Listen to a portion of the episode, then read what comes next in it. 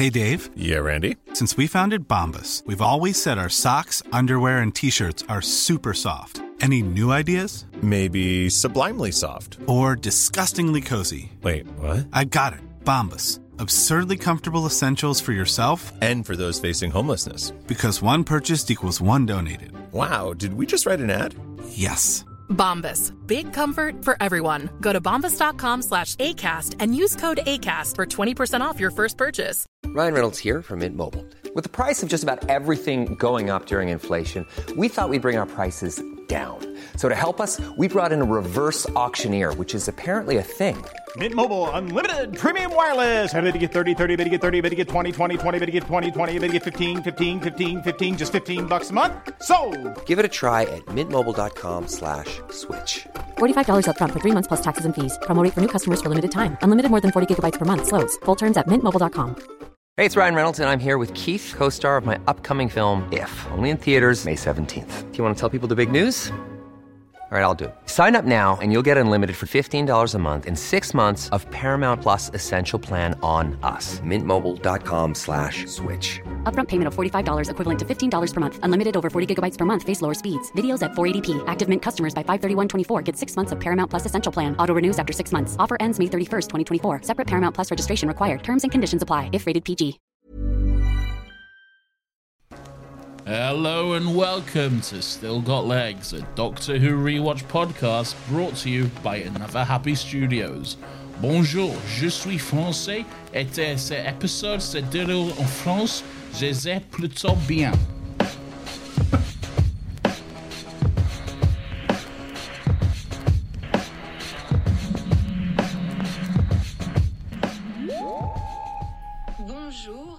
Je suis français et cet épisode se déroule en France et c'est plutôt bien. Hello, I am French and this episode is set in France and it's pretty good. It wasn't like the episode name or anything. Just this is set in France. The episode name is The Girl in the Fireplace, and it is indeed set in France. So, Do we have any French listeners? Uh, maybe. Do we? We don't know that information. No. Even we if we, have no listeners in France, we could still have French listeners. French list French people are allowed to live outside of France, Laurence. I know you massively disagree with that, but No, that's not true. it is it is possible. I would argue that the majority of French people are in France right now. Well, That's that's if- probably. if, if you're happy making that claim, then so be it. Is that a bad claim to make? I feel like that's uh, probably accurate. I don't know where the French people live. They can live wherever they want. I'm not. I'm not. I'm not saying they can't. I'm just saying it's likely that they are mostly in France. Seems like you want to put them in a box and lock that. No, I don't wanna them put in it in a box. So Pand- Pandora's French box. No, I don't want to do that. okay, How many? How many episodes into season two are we now? four. Four. It feels like more. Uh, no, it's not. Maybe it feels more because the chemistry is good. That I mean, the chemistry is good. I've got I've got notes about where we where we open up. Um, All right. because I, I I completely actually did forget that Mickey was part of the team again now. You were you were very vocal about it last week. You had a lot of thoughts about the exact about the exact situation. yeah, but then I, I forgot like I I have a obviously I've seen this episode multiple times before and I just had a memory of it in my mind and it didn't involve Mickey. Really? Yeah, and, and to be fair, it didn't really involve Rose all that much because they're they're not they're not the meat of the story this time round because the Doctor's not got really. another companion today. So what's your notes on the opening then? No, just that I completely forgot that Mickey was here, and then Mickey Oh. was there, and I went, "Oh, Mickey's here." Yeah, I forgot. Ah, okay. Well, that's is this. Is it is it the first uh, we got some cowboys in here from ten? It is. Yes, it is, and possibly the last. Well, he, he does it twice in the episode. Yes, um, possibly the last time it appears. Is it? Um, okay, I don't want to say for certain, but I don't think it comes up all that much. I, I know it's I know it has more like cultural significance than it was set. Like it wasn't. It's not Allons-y. It's not bow ties are cool. No, But I'm I'm sure it comes up again. it it does come up again, but not with the tenth Doctor. Who who says it after? Matt Smith says it in his first episode. He's scanning Amelia Pond's wall. And he's like, You've had hmm. some cowboys in here. And both episodes were written by the same bloke. Is that maybe where I know it from? Is it not a 10 quote like I thought it was? No, it is definitely a 10 quote, and he was still saying it because he'd just been 10, 10 minutes ago. So That makes sense. But now that I'm remembering it, it's because he is running around Amy Pond's or Amelia Pond's house. Yeah. That's where I remember it from. Oh, that's really thrown me off now. This is the first moment I've experienced the Doctor as two different people for me. Really? We did a whole episode on the regeneration. No, but like in the sense of I, I, I could have sworn that was ten. Like as in well, it is 10. no, but I could have sworn I, I remembered it from ten, but I didn't. My memory. You're right. You've triggered it as in it's it was Matt Smith that I was remembering Okay.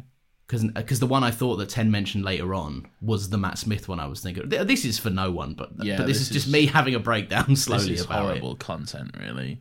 Um, uh, yeah. Um, one of the best episodes of Doctor Who ever. Do you think? Yeah, hundred percent. Banger, all around banger. Last week you were saying that fucking piece of shit was the best one, but Piece of shit! Come no, on. that was, that was me being colourful. Um, but but this is this is a banger. This is a real banger. This is a banger. Um, I don't know if I like it as much as everyone else does, but I don't have a reason for it. I just think there's parts of it were are a bit like I don't know. I, f- I feel like people's. I don't. I don't want to say it's like I don't like it because I do, but I, it just doesn't hold that much of a banger status for me. Who hurt you? No, no one. But I'm thinking. No, no. I'm no. I'm not having this because last last week was way more fun, and that was the banger for me. I would say "Who Hurt You" because you like a love story gone wrong in France. Yes, banger. Last week was such a nothing episode. Oh, give off! It was. It had everything Doctor Who should have had. Great villains, great concept, good stuff. I don't know about the great villains, but All right, great Anthony Head. yeah.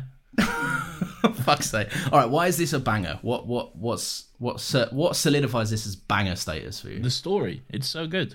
It's Yeah. it's great from start to finish. It's a fucking tragic love story, um, in Doctor Who, which is something quite unexpected. Um, a self-contained tragic love story in forty-five minutes. It's really good, really well done. I do think that that is an interesting element of it. I don't necessarily know if I believe the love all that much.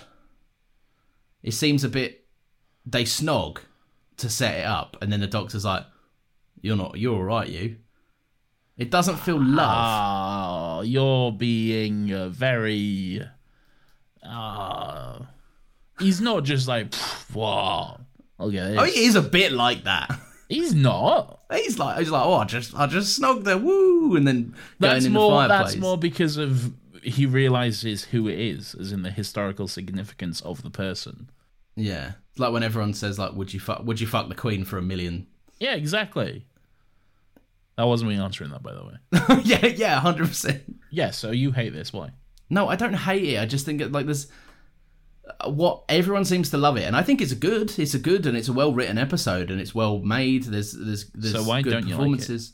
It- It's, it's look, it's not that I don't like it. I just if I was going to watch Doctor Who, this is probably wouldn't be one that I would put on. I probably wouldn't ever put this on and go like, "Wow, banger!" I prefer a bit more cheese, a bit more silliness to my Doctor Who. I love the cheese and silliness as well.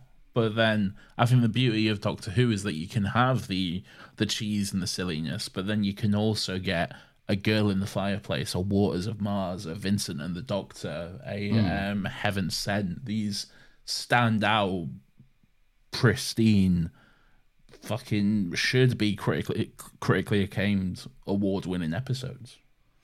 Yeah, and I look, I don't disagree. I just think this is maybe this doesn't land for me as much, but we, we'll figure out why. Because I'm not entirely certain myself. I just know that when I finished watching it, I was like, yeah, that's good. But like knowing it's heralded as one of the greats, I was like, oh, all right, fine. Well, it sounds like you hate me and you're attacking me personally by saying this. Well, of course. I mean, that's part So of it. that, Um, that's how I'm going to take it. So they land the TARDIS. They're in a spaceship, um, a spaceship that's kind of stalled in the air, hasn't moved in a year, um, and the ship is generating enough power, which I believe drew the TARDIS to the ship. Um, it's generating enough power to punch several holes through the universe, creating what the Doctor calls magic doors. Um, Which like is a- reading that off a wiki page. No, I, ju- I just wrote it down because I was, Oh, okay. I remembered last week when we were like, let's let's go through this article, and then it took us like five hours to get to the main bulk of the episode. Yeah. So I was like, I'll just get the premise out of the way. Um, I really, really, really like the premise. I love the idea of like how this works, like the the holes in the world, because they're like trying to find the perfect moment to take this poor woman's brain out Yeah. And put it in a ship that was like named in her honor. like, All right, just- don't don't spoil it. I mean, oh yeah, no, sorry everyone. The episode's only what eighteen years old. You said last week. Seventeen actually. That was a mistake on my part. Seventeen. Ah, a retraction. Um, Not really, What, I do- yeah, what, what do you make about the of the, the concept? Uh, yeah, it's good. It's it's definitely really interesting, and again leads me to why I enjoy the episode and leads to the tragedy of it. The the fact that the you know just it happenstance that the ship is named you know the SS Madame de Pompadour, and because of that the ship's computer intelligence whatever it's it's decided that oh we need these parts we need this part in particular. So let's let's I don't know punch a hole in the fucking universe I guess and and find it. It's it's um it's really interesting and yeah also quite tragic. Yeah Yeah. I like it I, ju- I, I do love how like the doctor is interacting with it. Like he he sees her as a little girl, and then she's like he sees her again as a little girl, and she's like, oh, that was months ago, man. Like, and the Yeah. doctor's like, what the fuck? And then we're equally kind of on the back foot with it all. I feel Um, like it very much forms the basis of the eleventh hour. Very eleventh Doctor, Amy Pond, Yeah. uh, sort of relationship going on at first. Obviously, they go off in incredibly different directions. Um, but but yeah, it was very very similar. I'd, I'd imagine this would have been in in Steven Moffat's head when he was writing that. Definitely. Yeah. I, I, I have a note that says this is a somewhat early version of the Doctor Amy Pond Raggedy Man and ma- imaginary friend thing. Yeah, she even calls him her ma- her imaginary friend. Yeah, that that was the moment when she said that, and I was like, "Oh, hang on a minute." So was it? This was Steven Moffat then? Was it? This is Steven Moffat. Yeah. Yeah, Again, another. Well, he, he always writes bangers for me. He does, to be fair. I mean, I don't know, I don't know quite a lot of his later work, but where he shows up in this era as a writer, he's often made like a lot of the best ones. Um, I want to ask if there was a specific moment fairly early in the episode that reminded you of stuff that happened in season one, that which we enjoyed. If I give you a, a clue, that being Oh, okay. Yes, I did think about this during the episode as well. Yeah, yeah. Uh, again, Steven Moffat. Um, The the ticking noise and the why why is it ticking? The whole horror sort of aspect of it. Um, yeah, very good, very good, very well done. It is good stuff. And we've got the sonic screwdriver lighting a candle as its fucking 8 billionth random use.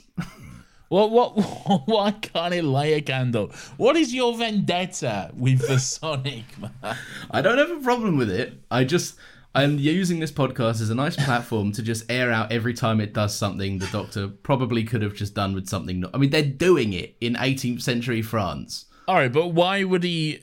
All right, but then he's just got to pull a lighter out of his pocket, walk across the room, and light up a candle instead of just staying where he is, pointing his magic wand at it, and then fucking lighting the candle. I, lo- I, lo- I love how the doctor has either got to pull out a lighter, go over there, put the lighter there, light it, or pull out his sonic screwdriver, go over there, point the sonic screwdriver at it, and like it's the 'cause- same process. No, because he can stay where he is. He doesn't though. He walks over to it. No, he doesn't. He he moves closer. Right. Last week you thought everyone was a maths teacher or whatever. Like, I think you're misremembering again. He stays where he is and lights the candle. One day we'll we'll rewatch it and we'll fi- we'll find out. I'll rewatch it now. No, don't. I'm happy to be wrong. Okay, well, there it is. Um, I remember these. Do they get named? These monsters? Yeah, they're the oh, in the episode itself, I don't think so. No, but they are known as the the clockwork droids. The clockwork droids. I Yeah, I love the design of them. Yeah, it's, it's so good. Yeah, Yeah, and because it's it's again it's kind of it's kind of similar to um, the Empty Child that kind of stuff, because it's just using imagery from the time period they've gone to in a creepy way. Yeah. Um, now that I'm looking at it, Steven Moffat really has used all this stuff before, hasn't he? Nothing wrong with it. Use what works. I mean, yeah, I mean, write what you know, and if he knows it and it knows it works, then good. Um, but yeah, no, I love, I just that that kind of jump scare shot of it grabbing at the sonic screwdriver, and then you see the little creepy buckled shoes yeah. that reminds you of like a little drummer boy type thing, and then like it pans up and he's got a big creepy grin. Uh, yeah, just great design, creepy wigs. I don't know what you think of when you think of a drummer boy, but like those little those little creepy buckled shoes. You know, like shoes clogs? inherently creepy? I think they're creepy. I think they're proper weird, like little wooden clog shoes. No wooden clog shoes. They are wooden clog shoes. Wooden clog shoes are like um uh like from the Netherlands and shit, man. They're a bit. They're still a bit cloggy though. They're not, they're just buckled shoes. I could have sworn they look a bit more blocky and cloggy. Like they look like they're like painted on shoes type things. Maybe I am wrong, but Okay. I don't know. I felt like they weren't just normal shoes because everyone else is wearing them shoes. Yeah, they just seem like shoes. I don't know. Cloggy and weird, and they were maths teachers. Um, They weren't. they weren't. We we proved that last week. There was no mention of the word maths. That's true. Yeah, fair. um, I I really really like that Mickey is kind of like he's doing the same kind of things that Rose was doing in like uh, early season one, where she's Yeah. just he's just walking around assuming stuff is cool things, like the he thinks a fire extinguisher is an ice gun Yeah, or something, and the doctor's like, no, it's fire, just a normal fire extinguisher, mate. yeah, it's pretty fun. I feel like that makes this it's what makes this show kind of quite like it just inherently like silly and fun. You know how like Gavin and Stacey has a fun British humor to it. Yeah. I feel like that that's kind of what the, this show is doing in those moments. What are your thoughts on Mickey and Rose during this episode? I am look, they're nothing if not consistently confusing. Yeah, yeah. because give you last week we we left that we left Rose's opinion at like the, you know Sarah Jane saying why don't you let Mickey come with you and and Rose is like yeah great yeah fuck obviously hating the thought. Yeah, and in this episode for a large portion of it or a large portion of their screen time together she's just like throwing her arms around him and being like now you're getting it welcome to the fucking TARDIS uh, like- yeah. That's because this was uh, filmed and written before that episode was. ah so that'd be why then So was no one on set just like why is Mickey in this one no Yeah. Well, no, they they knew they knew like the general plan that he was gonna come along and stuff. Um, So why didn't they just? Why didn't? I mean, I, I obviously know that probably miscommunication happened somewhere, but why didn't they just make Rose like more passive about it? She didn't have to be jumping over the moon, don't know, but like she was, she was obviously pissed off. don't know. I didn't write it. yeah, no, that's fair. I look, I'm not expecting you to have all the answers. I didn't know that this was filmed after though, or before. I only sorry. read I only read that on like fucking a trivia section. So Ah, well, there you are. Um, does this episode have somewhat of a a conversation about how young Madame de Pompadour is when the Doctor meets her? uh, Laurence, let's talk about this later. Okay. I like that that's become our code now. that's fair. All right, I'm I'm happy that you're at least going to admit it. All I'm saying is, let's talk about it later, not Okay. right now, because I want to talk about Arthur. oh, oh, I do like Arthur. Arthur is my favorite character in this episode. That's not true, but I do like Arthur. I like um that the Doctor now has a little horse following him around. Good bit of fun. I like to imagine it's the same horse in um the uh the 50th anniversary special, which he rides out of the TARDIS on. Good bit does? of fun. Yeah. Um, although that horse does then later turn into a Zygon, so maybe not. But you Adds a whole new layer to this episode. yeah, maybe not. But still, it could be. What so uh, they- let's just talk about Arthur for a moment. The, the Doctor runs Arthur through glass. A mirror. Glass. Yeah. It's what, it's what a mirror's made.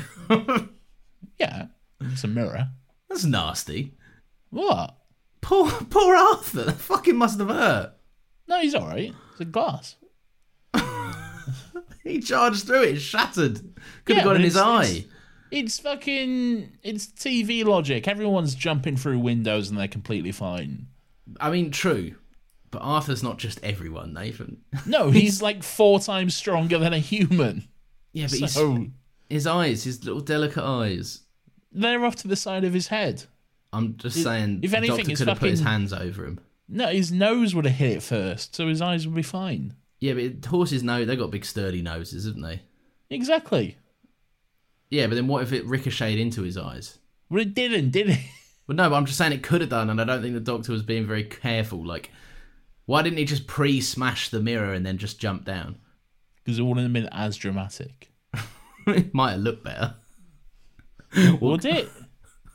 We'll get to the dated CG later because that's Oh, this episode's great. Apart from that one no- offense, There is no way you're talking about dated CG when your favourite episode of Doctor Who is fucking school reunion. I didn't say it's my favorite. well, it is so far. I referenced it in that episode. I have to talk about it in this one as well. um, we got a nice. Um, This this episode looks great, by the way. As in, like this this comes from the uh, the Bad Wolf school of just looking better than most of the other episodes. yeah, that's fair. It does look quite Yeah. nice. Um, I so- think the trick is filming inside a studio, or so, or something like that. Because whenever they're, they're like on locations, like in the school or out in the streets or whatever, looks like shit. Yeah, maybe. I mean, maybe there's a difference in like the cameras that they can bring into spaces. The lighting, possibly as well, Yeah. would have quite. Yeah, because you, you have to assume that they would back in this day, the BBC would have had to have been fucking in and out on big sets like that. yeah. Uh, who knows? Yeah, no, I see. I see that. Yeah, no, I, I, I do like the ones that are kind of more self-contained like this, and I think this episode um, I had a note on it later, but it's a good point to kind of get into now. It does a really good job of managing like the budget limitations, like with hiding them in a cool concept, like the fact that just this big 18th century red curtain is the doorway Yes. between one alien spaceship set and like uh, I feel like if this was done in like Doctor Who era now, they'd like it would be like a little teleport effect that took them down to a, another space. Whereas in this one, they just they're just not concerned with showing. Yeah, no, it's a curtain separating these two sets, and they're both obviously kind of like schlocky sets that we've built. I don't think they're schlocky. I think the spaceship's a bit schlocky. I Yeah. think the um the like Versailles Palace is I think it I think it must have been like some actual kind of like stately home or some shit. Some some posh place in Wales, I don't know. But It's almost certainly some manor house that they've rented for the for like two Yeah. weeks or something, isn't it? yeah, I do know that the horse wasn't allowed in the ballroom, which is why like they they shot the sequence of it like bursting through the mirror and then it just wasn't seen again after that. yeah, it wasn't in the background of any of it, was it? yeah, like the shots with him on the horse, where he's like, "Oh, I'm the Lord of Time" or whatever. That was like filmed somewhere else and then stitched together, I believe. Um, okay. So yeah, So there is a bit more digital trickery that they hid quite well then. yeah, yeah. It's not, it's not all fucking badly animated eyes and cameras or whatever. So that was bad. Um, I I do like the kind of the ominous. What happens to all the crew and the people and the droids are like. Uh, we, we did not have the parts. Yeah, we didn't have the parts. That's it, and it's just the the again. repetition of it until Yeah. it finally clocks. It's I feel I feel like that's uh, a, a kind of a bit of, tro- of a trope with maybe Moffat, but maybe just Doctor Who in general, which um which worked. Like even had it last week with ridiculous, but the fucking we were in a car with K nine and the fucking Yeah. yeah O- other uses, I'm I'm I'm thinking the Polish guy that goes, "I came here to work. I came here to work." Over and over. yes yes yes. I don't know who Um, wrote that episode off the top of my head, but yes. Well, I, th- I think it is just a Doctor Who thing because it does Yeah, happen. it do, it does come up quite a bit, but it's effective though. It's Yeah. I, I like the penny dropping moment. So Do you reckon it's like at any point in the writers' room they're like, right, we've met, we- we've hit our like 40, 43 to two minute window. Now the hmm. BBC's asking me if it can be about I don't know, like thirty seconds to a minute longer. It's like right, let's just get them to repeat that line a few times, and we'll delay David Tennant's reaction. That'll Yeah, be a way to do it. yeah, that'd be great. yeah.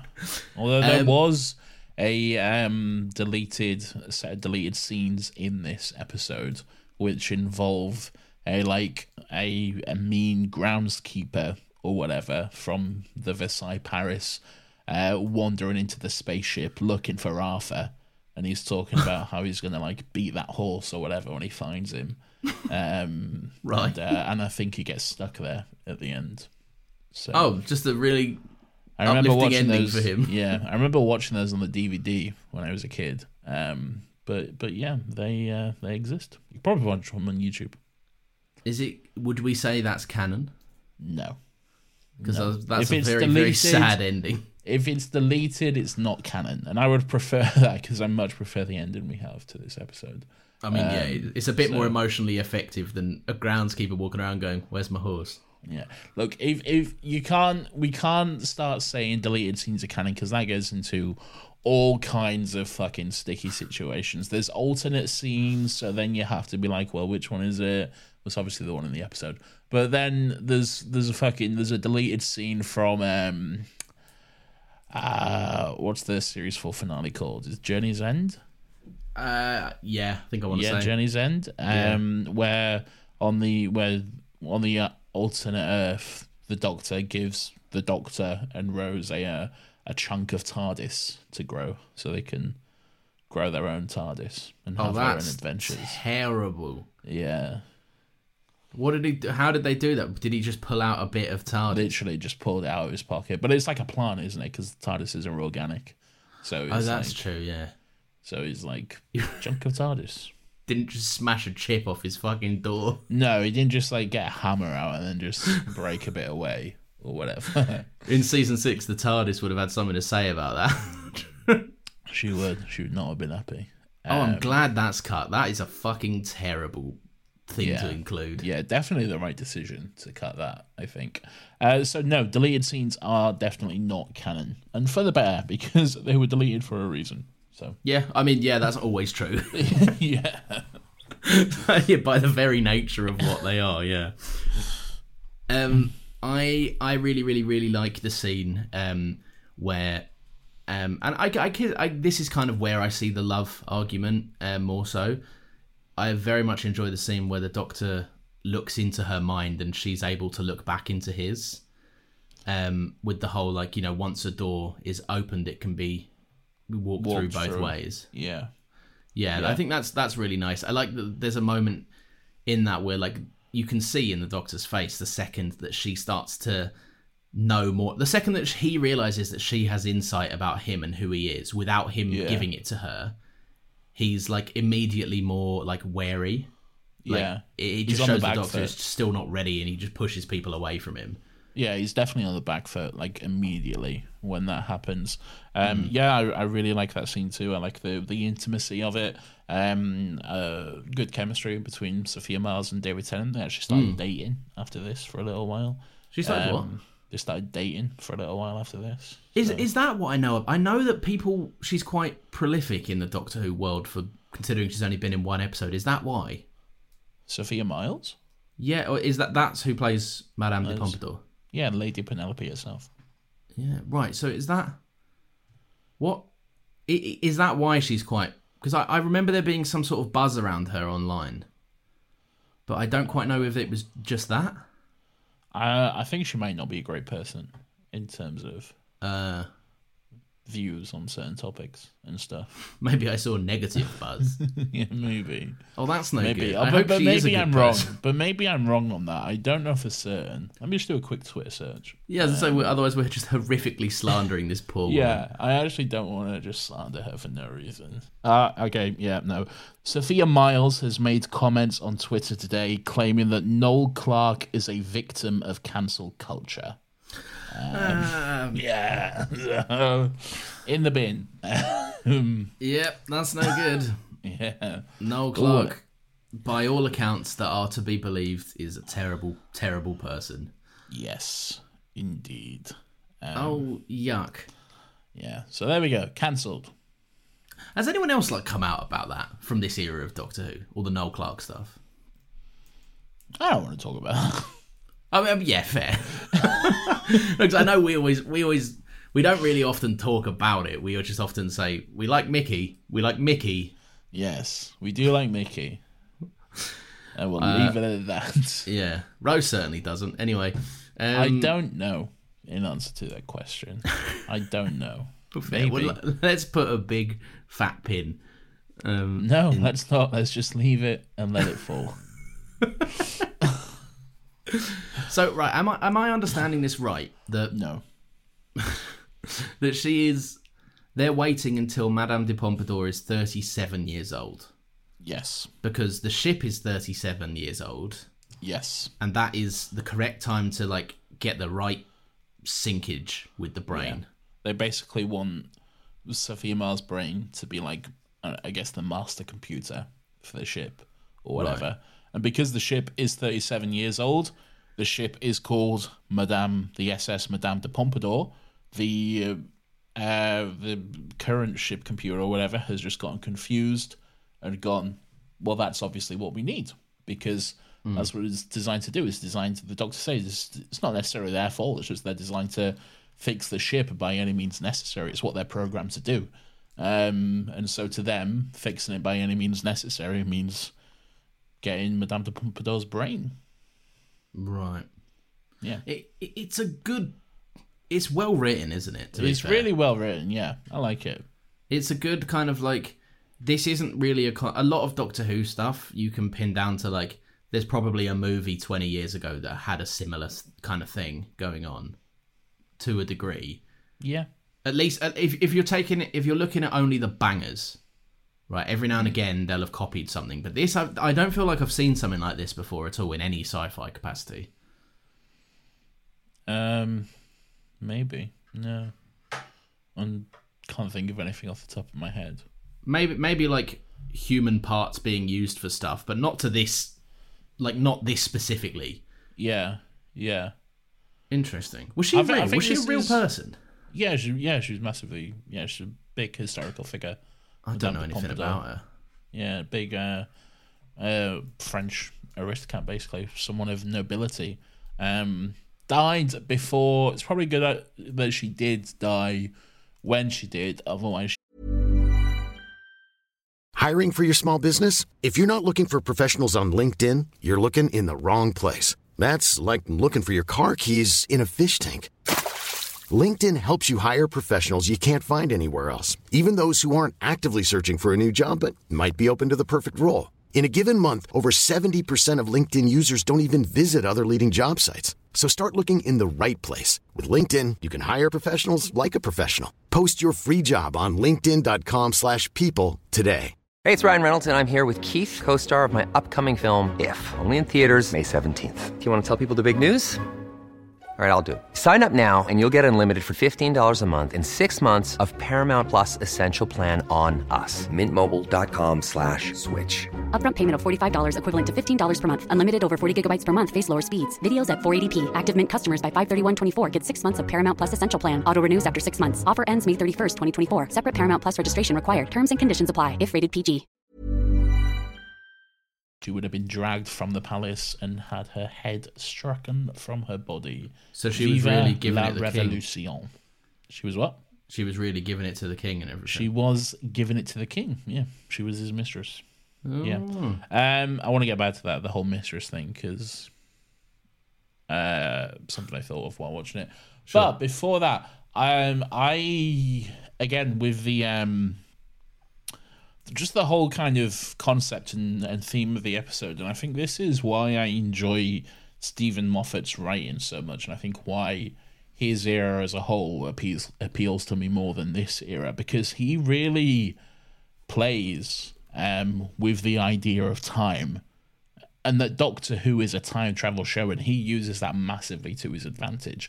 In that, he, he, if you have the ability to jump through time, use that in the writing, and he does take advantage of that. And a lot of his episodes do have kind of similar aspects about this, the the almost tragedy and the and the and what can go wrong with time travel and that kind of stuff like this. Um, and it's used to great effect, I think. Um, so yeah, that's why I kind of enjoy it. Yeah, no, that's fair. i to be fair, I've never really heard that kind of levied against Russell, but it is true that he often he mm. sets stuff in the past, but he often doesn't really Yeah. explore what the differences if you have would be. if you have the ability to to time travel, sure you can land in one place and then have an adventure there. But then you can also have the adventure be about time travel and Yeah. use and see how that works in a storyline and what can happen if you mess with it and that type of stuff. So If I was the doctor, whenever I landed in the past, I would simply find out the name of someone that was there, go forward a year in time, find them, and go, "How did I fix that again? How did, what did I do? How did I solve that problem?" well, he can't, Laurence. Well, so what, He there, there are rules. So why can't he just use the TARDIS in this one again? He does say. Um, I don't know some bullshit rule. It'd be, it'd be so. We can't just do that, Mickey. It's Oh, part wait. of the Wait, no, he can't. Why would he use the TARDIS? to. I don't know. He's, he's on a ship full of windows. Just walk through them. Yeah, but the windows are kind of like inconveniently placed, aren't they? Yeah, but he's not you. Who, if you have to do anything for more than five minutes, you're like, no, absolutely not. no, that's not true. As in, like, it is true. no, I, I'm just saying, if I had a time machine, I'd probably be like, Yeah, "Oh, I know cocked you would. up." Again, he's not you. That's fair. um, the we get the return of Rose. Um, uh, this is not a segment, but if it was a segment, it would be called it would be called Rose and the Regulars. Rose and the Regulars. It sounds like a band, kind of. What it does. This? It basically it refers to when the Doctor is not around and Rose gets to speak to, and it usually is a woman, just about the scenario. All right. So we get that in. Um, there's some Harriet moments. We get uh, that with uh, the woman in the empty child, the one who ends up being the kid's mum. Yeah. Um, where she's like, "By the way, we win," and she's like, "What? Really?" She's like, "Yeah, don't worry, don't tell anyone I said that." Um, Yeah. And then in this one, you get uh, just a, a really, really lovely scene. Also of- in the Unquiet Dead. Huh? Also in the Unquiet Dead. What? Uh, when is it? Oh, the Gwen. Yeah, Yeah, Gwyneth. Gwyneth. Yeah. Sophie Myles, not to be confused with Sophia Myles. That's very true. Yeah. Um, Eve Myles. Yeah, no, hundred percent. Yeah, you're right. I'm I was just thinking, I was like, hang on, hang on, what? Yeah, no, I guess. Yeah, Who's Sophia? Sophia's this person. Who's Sophie then? I don't know. I think I've just mixed that up in my head. Fair. What I've done is I've just taken Myles, and then I've just gone, "Oh, you're both called Sophie Myles." But Perfect. Job done. Yeah, not the case. But no, what what do you what do you make of that scene? Because it's quite nice. Uh, what scene? Sorry, I was I was thinking about Myles. Still thinking Um, about Eve Myles. No. The the scene where Rose gets to speak to Madame de Pompadour kind of before the big showdown. ah, it's fine. Yeah, yeah, yeah. It's what it is. nice. It's a it's a nice little.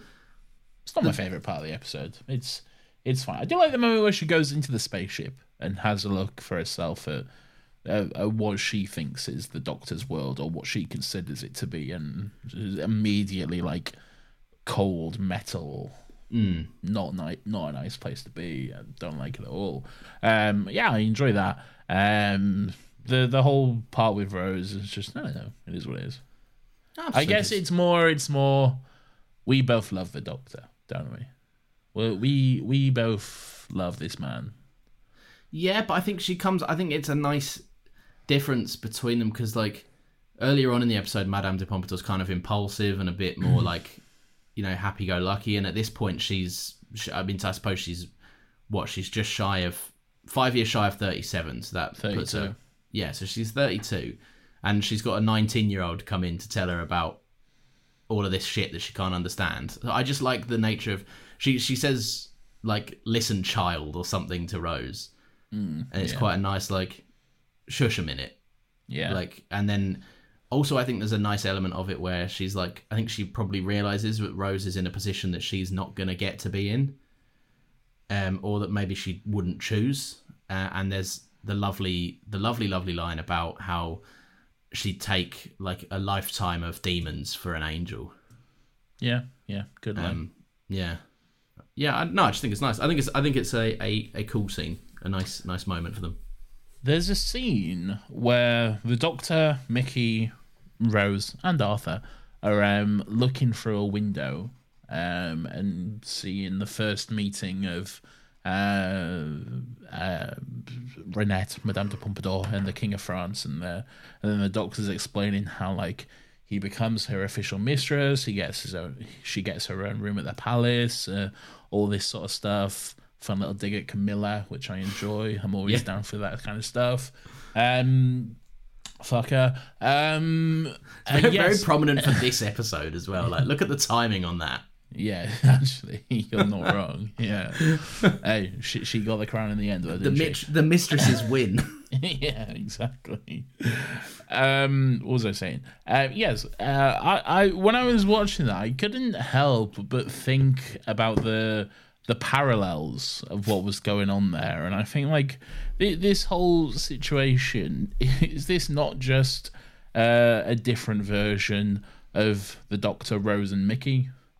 Is is the Doctor Mm. not Madame de Pompadour? Is he not Rose's mistress? I mean, I guess so. and like, and Rose, Rose has her own room in the TARDIS. Yeah. Well, Yes. So, so who would know who would be who in the scenario? Would Mickey be the king? No, no, no. Rose is the king. Rose, Rose is, is the the king. king. Yeah, Rose is the king. Mickey is the the queen, the the king's wife, um, yes. and the doctor is Madame de Pompadour, the mistress. Fucking hell, yeah, I suppose so. Yeah. Oh. So I, I wonder if I don't know if it was ever intentional, if it was ever something, but I don't know. I just noticed a, a little bit of a parallel there.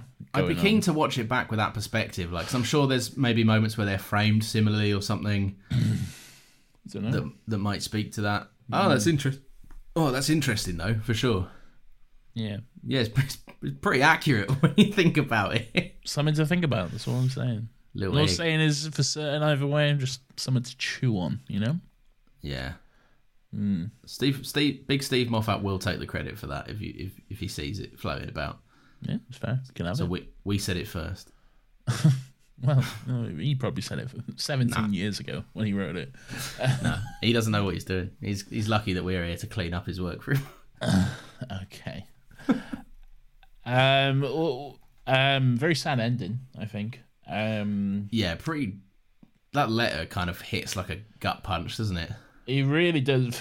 It, it really does. I think one of the the saddest parts of the episode is like he's got the the fireplace up and working. He can realize he realizes he can get back to the spaceship, and then um, he's he's so excited. He's like, "Wish me luck!" And then he just clicks the button on the thing, and she just says no, and then his face just drops. And you Yeah. just see the the heartbreak and realization on it. Just a oh awful moment, but good, but but emotionally awful. It's, it's interestingly done as well because yeah, he's literally swinging off into his other life. Yeah, ready to leave her behind, really. Yeah, and she just she just doesn't have the time for it. There's something really I don't know if it maybe necessarily nails it completely, but there's something really nice to this. That there's something really nice that this episode is saying about how like try as he might, the Doctor will never be content with the slow path, Mm. and and and you know sometimes he's going to meet people that although yes have that initial excitement as to like what's on those stars out there that they look up in the sky and see but they get a taste for it and they're not excited by it they're horrified by it more so than Yeah. anything else. Um and i yeah i just i love that it kind of it, it touches on that. Again it just i mean the episode isn't shy about calling him like the lonely doctor a hundred times. Um but it's just very very interesting to see that it's you know like yeah he just can't not everyone can be whisked away in the tardis and Yeah. that's unfortunately the life that the doctor leads and he'll never really change um He does. He does try though. He tells her to to go pick out a star to to get ready for their Mm. their little trip, their little adventure together. But unfortunately, it's just not meant to be. Don't get Yeah. that. So Bye. so what so the what what happens? So the doctor fucks off. He speaks to her in the fireplace, and then by the time he comes back, what is it? How, what, why has the time moved on? Then what's happened there? Just because that's the the way the dilation works. It's not a you know, it's not linear. Unfortunately, it's well, it is linear, but it's just quicker on that side. So a few seconds is like a few mums days. Uh, apart from when they're talking to each other through the fireplace, I don't know how that works, but like. That'll be there'll- there's definitely there's some sort of crack at the center of that of that doorway which allows slight delay and blah blah blah. Yeah, wha- whatever they need to say. Look, I don't care. Um, Yeah. but, but but yeah, it's just the time dilation. It's you know, like when he first sees her, she's it's is she's in a room at night, and then he goes through the fireplace, and she's like, "Oh, that was that was months ago. What are you doing here?" And that sort of stuff. And then the next time he sees her, it's been like what, fucking ten years or some shit. So Yeah.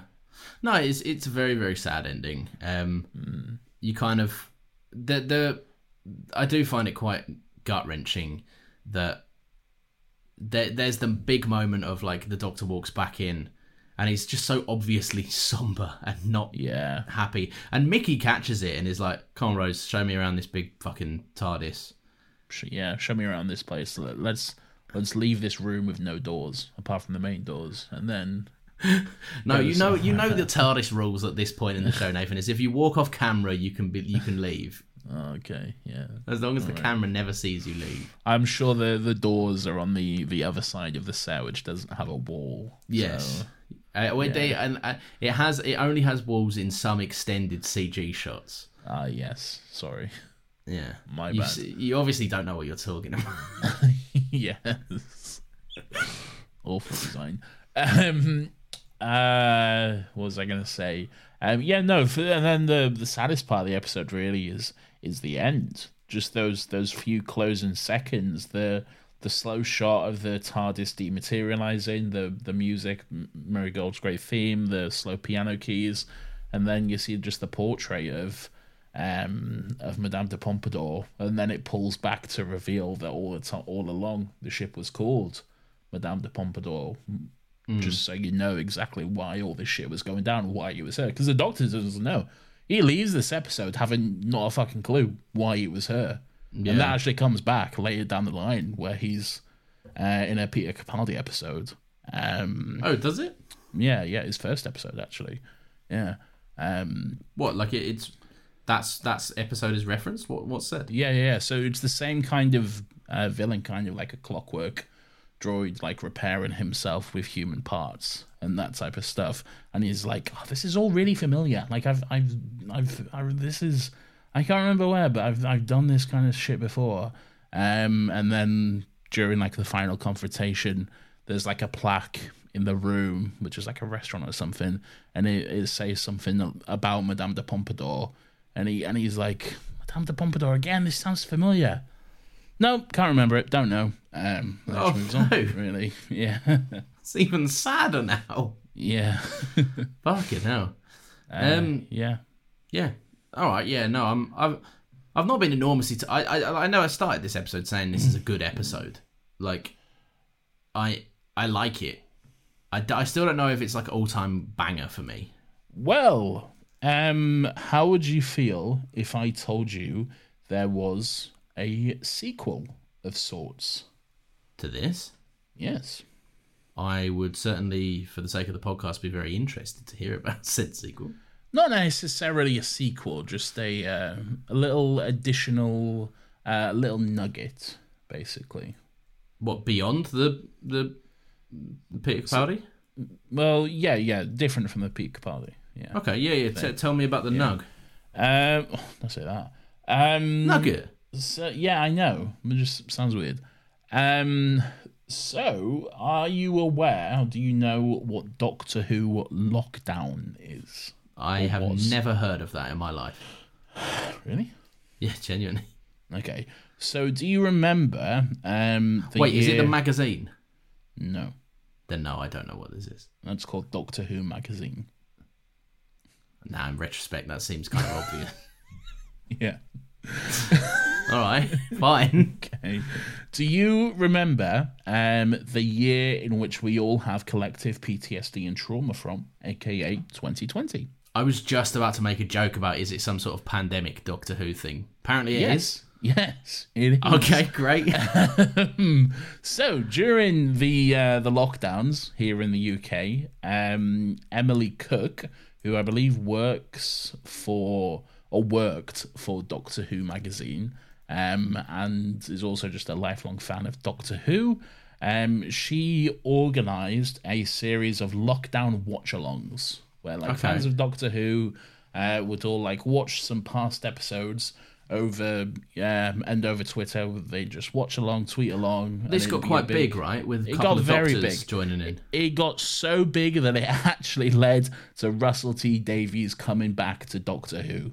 This is the exact reason why Russell is coming back. Was was this the Who. thing where because they got Catherine Tate, uh, David uh, David Capaldi, David They Tennant, got, and him? they got and pretty much everyone to do a tweet along to the the, the two part series four finale. Yeah, but then but then afterwards, weren't they all saying like, "Oh, that but that was fun. That'd be cool if we could go and do that again." Yep, exactly. Yeah, and that's what led Fucking to hell. what we have now. So we have Emily Cook to thank for for all of this. So COVID was worth it.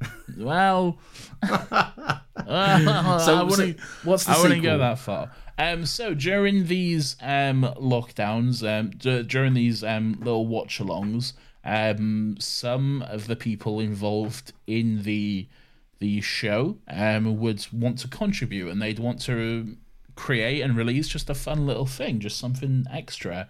Um, and Steven Moffat wrote um, a little additional scene, um, which then Sophia Myles recorded some dialogue for, and then there was some music put to it, and uh, this is what we have, and I can play it for you now if you'd like. Oh, please. So here we go. This is called Doctor Who Lockdown Pompadour. I'm just stealing content here, but That's it. fine. We're no fine one actually officially own the BBC. Well, the BBC don't actually officially own this anyway, so fuck them. You are so quiet, my love. If I could see your face more clearly, I should know if you were cross. Are you cross, my lonely angel?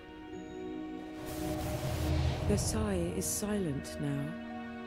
I have often complained of the ceaseless chatter, but I fear I've come to miss it.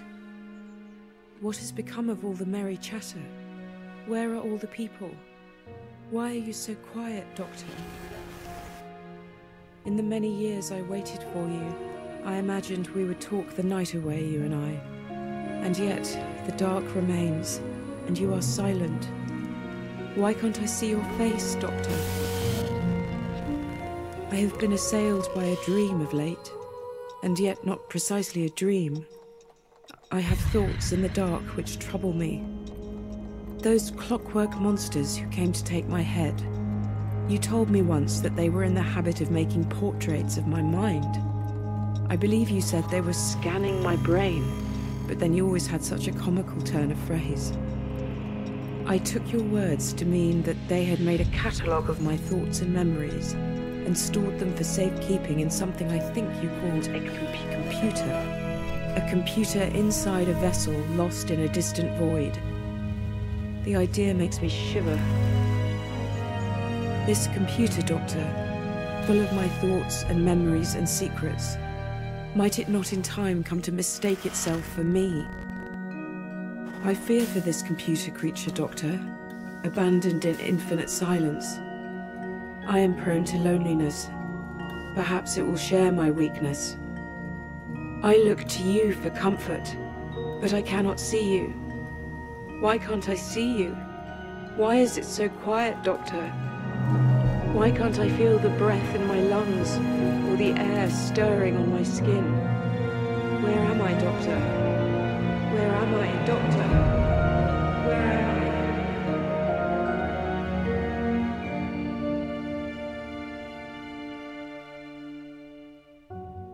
So, uh, if the original ending wasn't already heartbreaking enough for you, Yeah, I'm not going Uh, to sleep tonight. Thanks.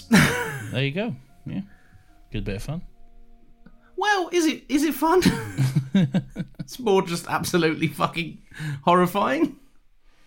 More great writing from Steven, I think. I mean, Um, yeah, that's absolutely lovely. But yeah, so the the turns out the whole the scanning her memories and stuff, scanning her brain over the years, they've collected that, um, and now there's a artificial version of her on the ship, just trapped, wondering what the fuck is going on and shit. Yeah, I'm not keen on that. Yeah. Brilliant. Absolutely Haunting. brilliant, but fucking very sad and now very scary. Yeah, I think it's scary, but it's Scary to think Not- about happening to me. well, yeah, just don't I become a wouldn't like spaceship or whatever. I mean, I mean yeah, I But mean, I the- won't. the odds of a spaceship being named after you are very low, though. So ah, I don't know. Once they hear this podcast, I, I think even then, I think I am the more likely contender well, why not both of us? because I demand it.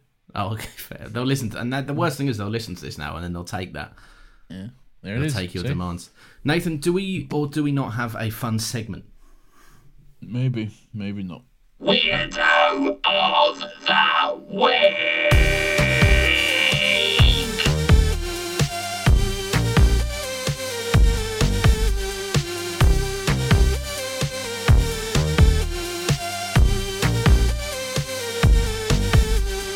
Weirdo of the week is everyone's favorite segment of the week, where we uh, take a look at some of the weird and wonderful and grubby little characters who come across our TV screens as we rewatch this wonderful little show that is Docky Who. We like to take a moment to reflect and think on them. So, Laurence, who is your weirdo of this particular week? My weirdo this week is none other than the King of France himself. The King of France. Indeed. Uh, King I just Louis. King Louis himself. Uh, I find Not it very to be very strange. confused Oh, right. with King Louie, which I think is the name of the uh, one of the apes in Jungle Book. Is he the one who's like, Ooby Doo, I wanna be like you. I could not tell you. I wanna walk like you, talk like you. Ooh. And then was played by um in the uh, the live action version. What's his name? Um, I don't fucking know his name. the guy with the voice who everyone does an impression of. Nathan Um, it's like the number one impression that everyone does. Heath Ledger. No, no, no, no. What's his Nathan name? Lane. No, no. Like you think of an impression, you'll do one of Robin this guy. Williams. No, because it's got like a very unique way of speaking. Christopher Walken. Yes. Um. Wait. No. No. No. Not Christopher Walken. Christopher Walken's. Um. Wait. Which one's Christopher Walken? Is is he the one? Yeah, Christopher Walken's the one that's like, "Hello, Nathan." Yeah. Yeah. I was. I was thinking of Christoph Waltz. Yeah. Christopher Walken. It is that. Yeah, yeah, And he's like, uh, "Obi do. I want to Yeah. be like you. Well, I want to walk you just like made you." fun of people that will do that impression. And then I did it. I am the very thing uh, I hate. Anyway, who's your weirdo? The King of France. the King of France, King Louis, but not the Christopher Walken one. Um, he, yeah, I just find it very, very strange that the Doctor comes in. There's a very solemn atmosphere going on, but he still finds time for a bit of casual sexism just thrown in. Um, him saying to the Doctor, "Oh, you know, um, she was al- she always wondered when she could see you." Then he like looks at him like a lad would, and is like, "You know, you know, like you know what women are like." and it just like rolls his eyes and the doctor's like yeah i'm grieving man this is kind of sad Look, um, I I enjoy we I enjoy weirdo of the week. Okay, I don't think you can lie during it though, Laurence. He That doesn't happens. go. He doesn't go. Oh, you know what women are like, and then It- rolls his eyes. it's far too he silly. says he says you know how women get, while still looking extremely somber and very sad about it. i don't know. I think he takes the moment i think he takes the moment for a little little lad point. Okay, i think I, i, think he i think he incorrectly acknowledges the doctor is like one of his sort. I, I disagree, but yeah. well who's your winner of the week since you're so special and cool oh for fuck's Now, don't try to kid me, man cub. I'll make a deal with you. This is him singing. What I desire is It's man's not. red fire to make my dream come true. Now give me the secret, man cub. Come on! Show me what to do. Give me the power of man's red flower so I can be like you. Oh, Ooby-Doo. Oh, I wanna don't be like this. you. I want to walk like you. Talk like you too. Oh, I don't. I'm not a fan of this at all. Yeah, it's not a good movie. The uh, Andy Serkis version was much better. Oh, there Um, was two Jungle Books, weren't there? Yeah, but um, Andy Serkis's version was called um, Red Cloth Boy. No, Mowgli. Just called Mowgli. I think. Um, and it was, it was so much better. It was really good. Um, I like that version quite a bit. Um, we should do it on the podcast. Um, not this podcast. Um, How weird to break up the Doctor Who rewatch with Mowgli. my um, uh, what are we doing?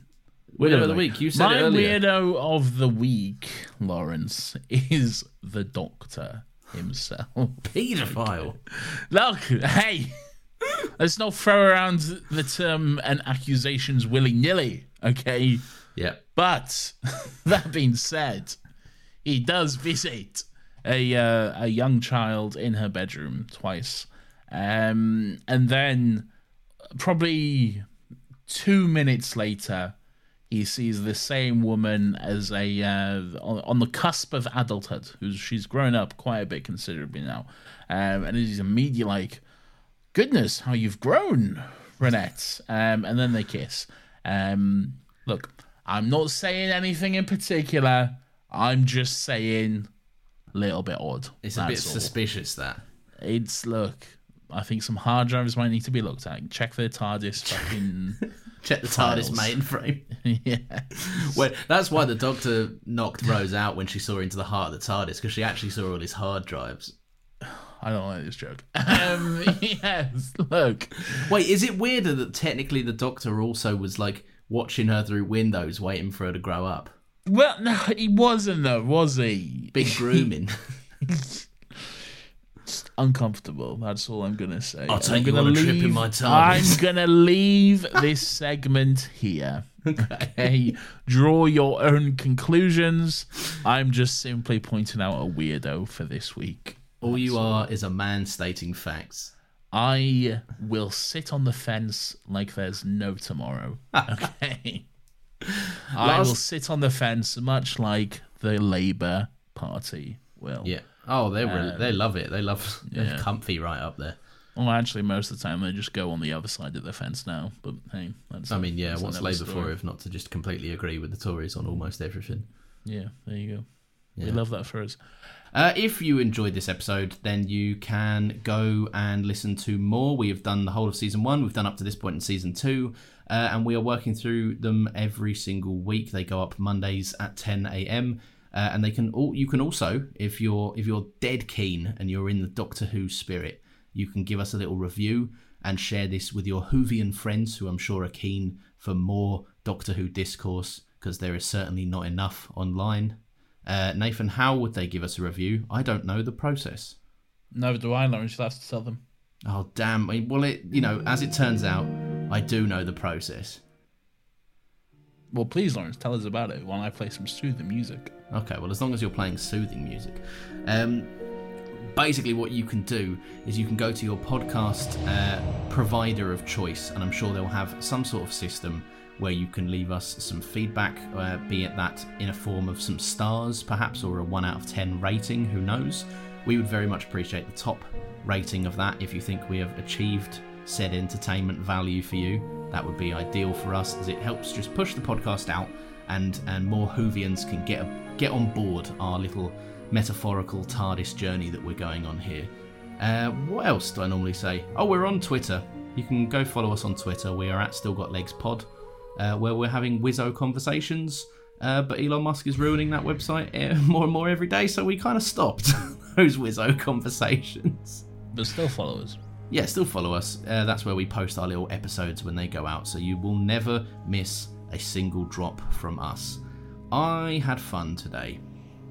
I didn't. Uh, you can also listen to another Happy Pod, our, uh, our, our I don't want to say our main podcast, but Our podcast less niche podcast. Uh, yeah, the one we've been doing for longer than this, where we talk about movies, comics, TV shows, whatever else is going on. Um, and we just discuss something different each and every week. Where we're doing the Matrix right now, where we uh, every week in May we'll talk about a different Matrix movie, maybe in order, maybe not. Who knows? Maybe we'll just say fuck it and just go uh, somewhere different with it. So, so come and join us for that. It's a good bit of fun. Um, see you next week when we're talking about parallel Earths and the cyber bussies themselves.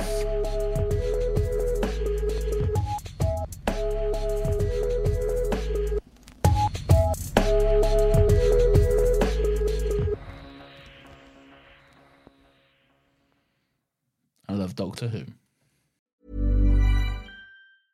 Even when we're on a budget, we still deserve nice things. Quince is a place to scoop up stunning high end goods for 50 to 80% less than similar brands. They have buttery soft cashmere sweaters starting at $50, luxurious Italian leather bags, and so much more. Plus, Quince only works with factories that use safe, ethical, and responsible manufacturing. Get the high-end goods you'll love without the high price tag with Quince. Go to quince.com/style for free shipping and 365-day returns.